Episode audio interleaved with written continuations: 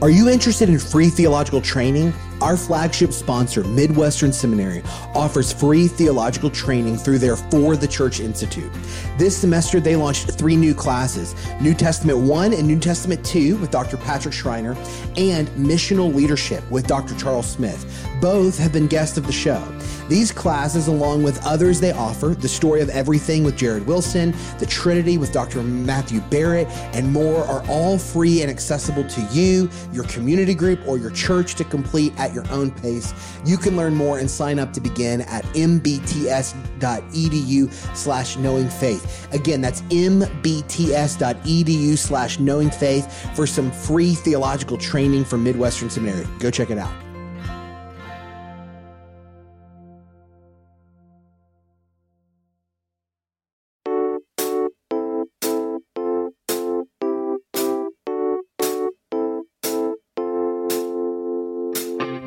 Welcome to After the Fact, a Knowing Faith mini episode where we look to take a big question and address it in just a few minutes.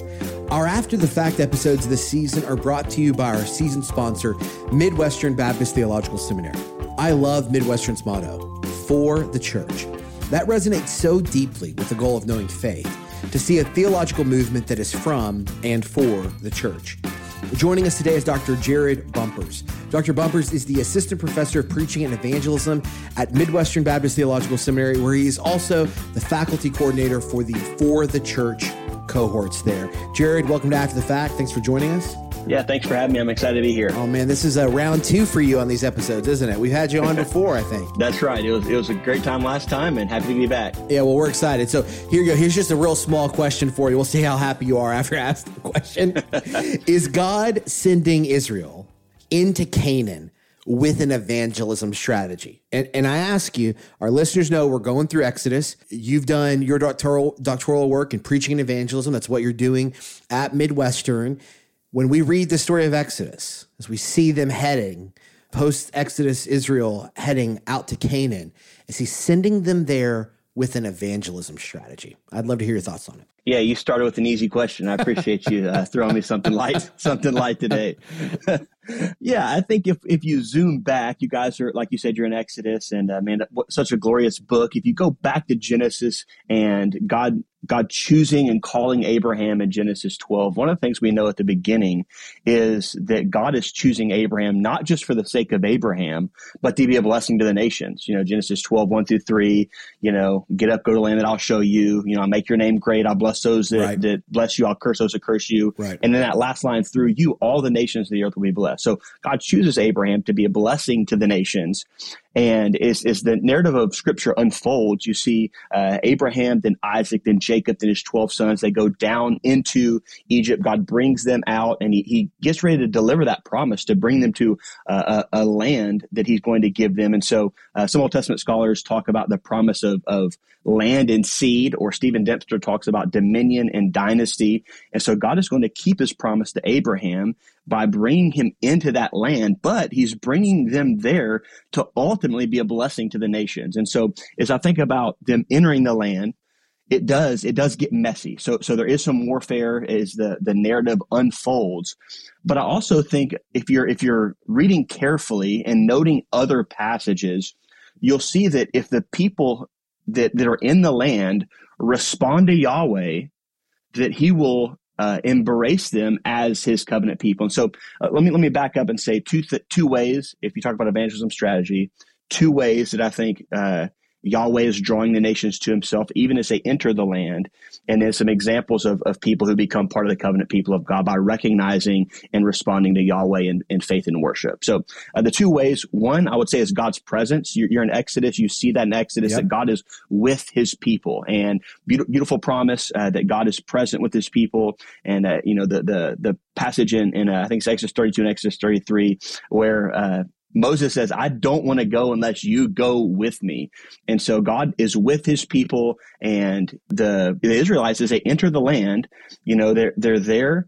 God is with them. And so the presence of God and really the power of God uh, that, that is among the people of Israel is meant to draw the Canaanites, the pagans there, the idolaters, to see that Yahweh is God.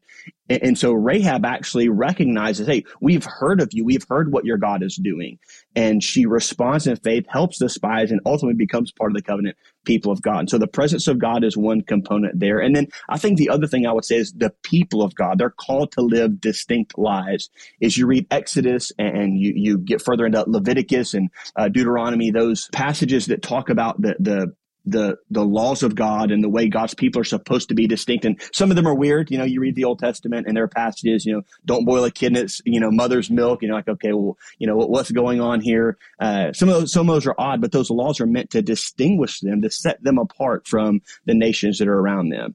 And so as Israel enters into the Canaan land, I think the presence of God with his people and the distinctness of God's people is supposed to be a testimony to those nations that Yahweh is God, that the idols that they're worshiping are false, and they should come to Yahweh in faith. And there are other passages that, that indicate that the people of God, if the Canaanites come to them and they surrender and they acknowledge God that that God will spare those people. And so the Gibeonites come to Joshua, and of course there's some deception there in that narrative. Won't unpack all of that, but at the end of the day, the Gibeonites are spared because they recognize that they have they have no hope that Yahweh will absolutely annihilate them uh, unless they come and right. they plead for mercy. And so I think of I think of Rahab. I think of the Gibeonites. I think of Ruth, which takes place is in you know uh, in the time period of the Judges, mm-hmm. and so at the beginning of Judges, they're still working on driving the the Canaanites out, and yet Ruth becomes part of the covenant people of God. Right. That you know famous confession: "Your people will be my people, your God will be my God."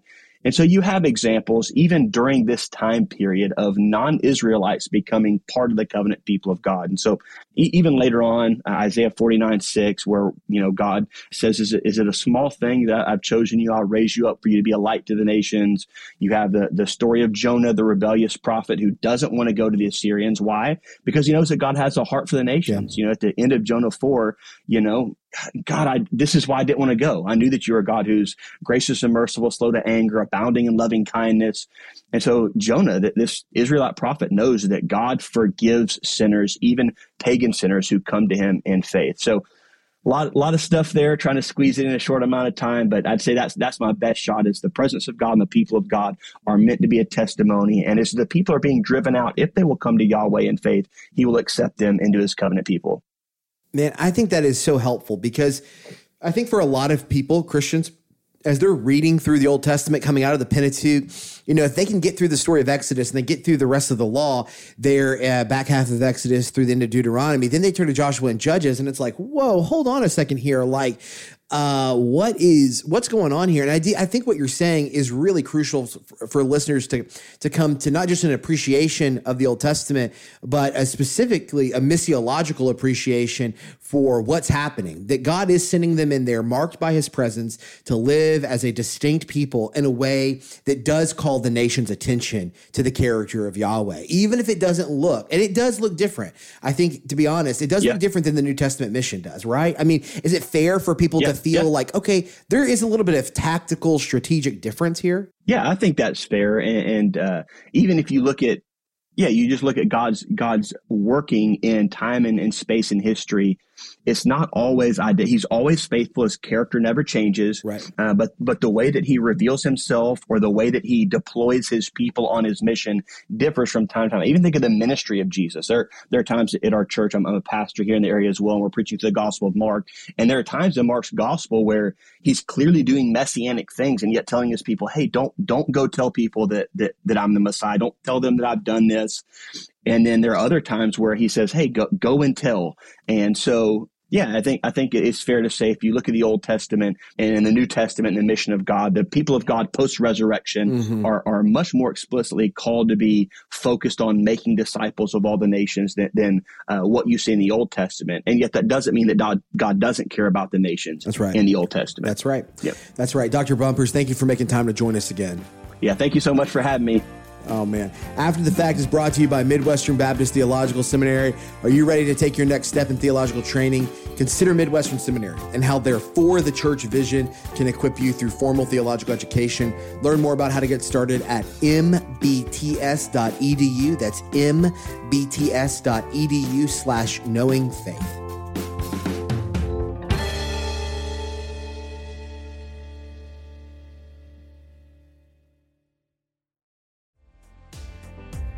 Did this episode spark an interest to learn more about Jesus, the Bible, or just theology in general?